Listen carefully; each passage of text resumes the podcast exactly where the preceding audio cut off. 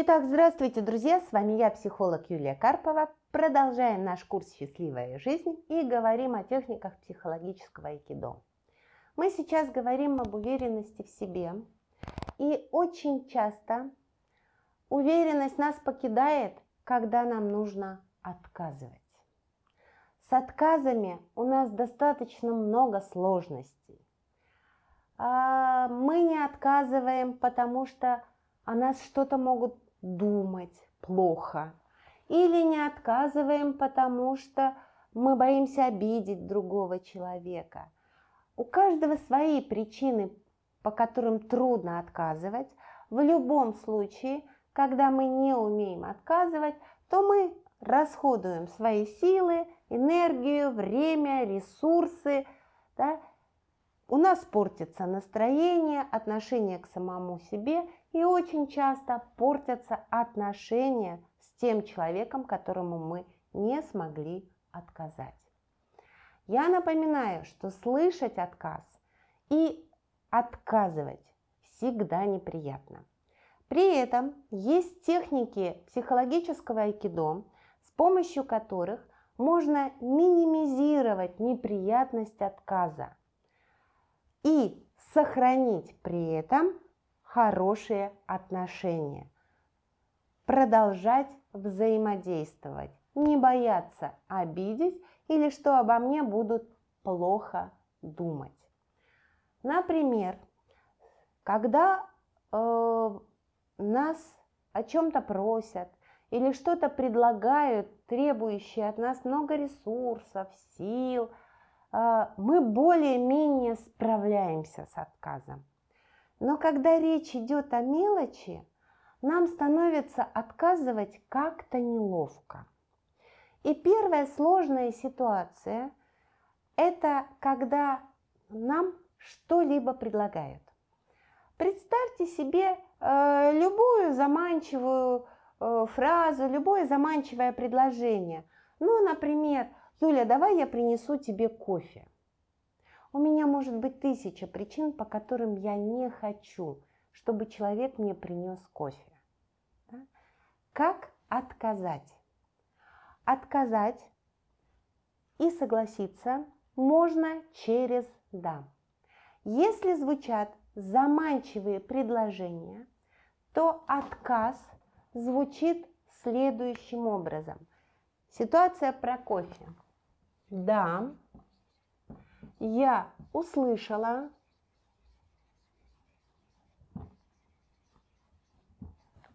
или поняла,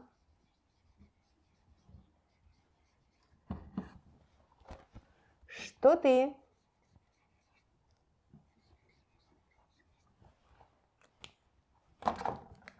Предлагаешь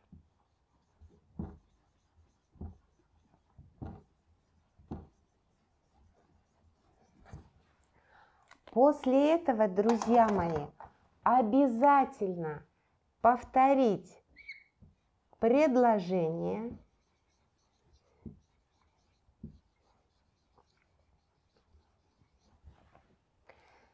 После чего отказ я не буду. Не стану. И самое сложное в нашем менталитете – не хочу. Почему самое сложное в нашем менталитете не хочу? Хотеть, не хотеть было достаточно сложно в Советском Союзе. Понятно, что с тех пор прошло уже очень много лет. И тем не менее, друзья мои, Отголоски этого до сих пор есть, независимо от возраста, потому что это передается из поколения в поколение. Помните э, фильм «Собачье сердце» с Иннокентием Евстигнеевым? Ой, с Евгением Евстигнеевым, простите. И когда э, приходили уплотнять профессора Преображенского, и не удалось его потеснить, и он по-прежнему занимает 7 комнат, тогда вперед вышла женщина, такой кожаной тужурке и сказала, профессор, а купите журнал за полтинник в помощь голодающим детям Германии. Профессор сказал, не куплю. Она говорит, вам что, полтинник жалко?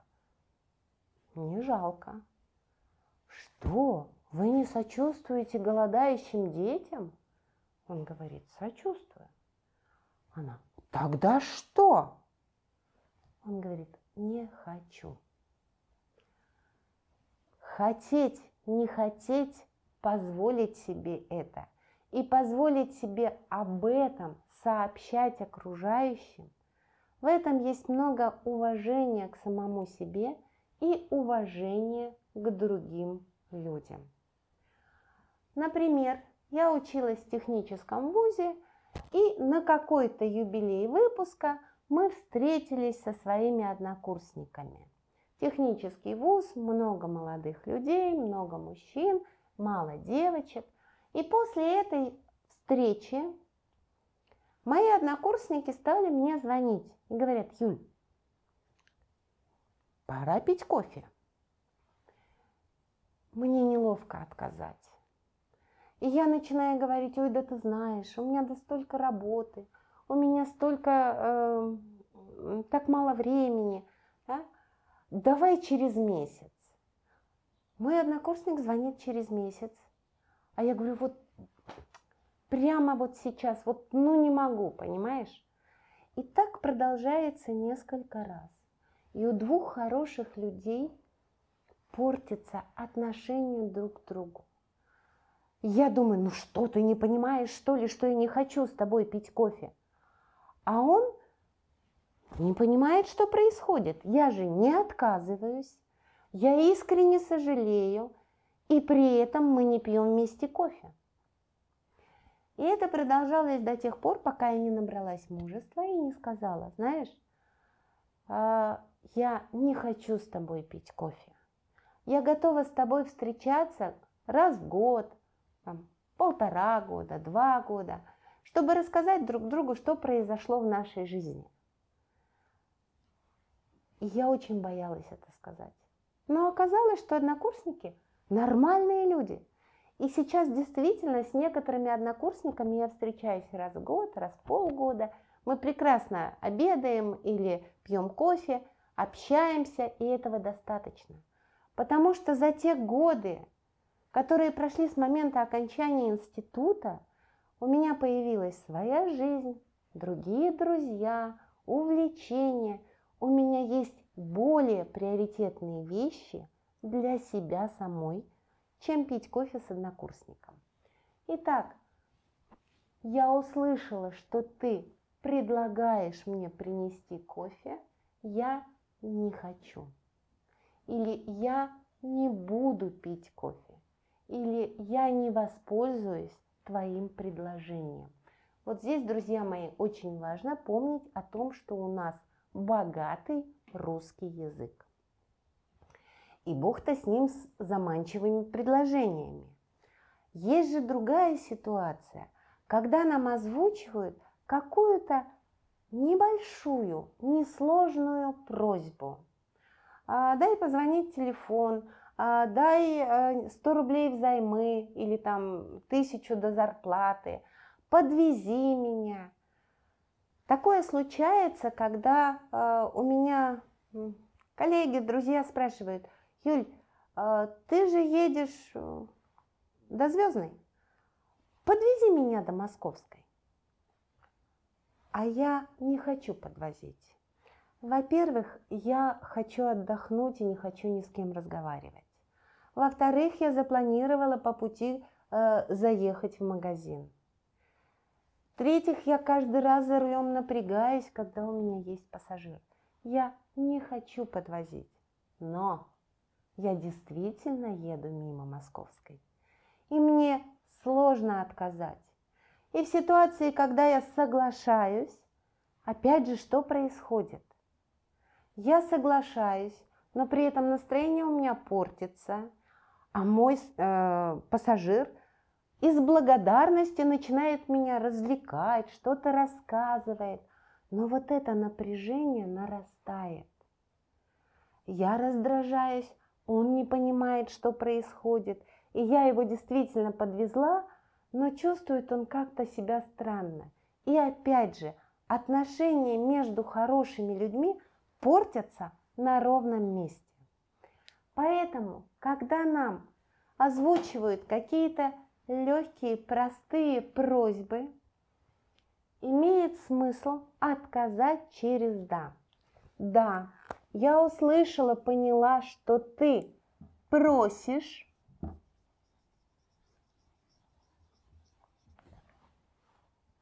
После этого озвучиваем просьбу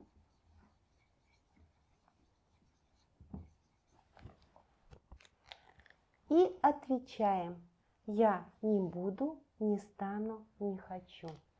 При этом, друзья мои, в этой технике очень важно не использовать разделительный союз «но». Я услышала твою просьбу подвести тебя до Московской, э, но категорически запрещено. Но перечеркивает все, что звучало до этого союза. Вместо «но» стоит использовать «и», и в то же время, не видно, напишем другим, «и», и в то же время и все-таки. Тем не менее,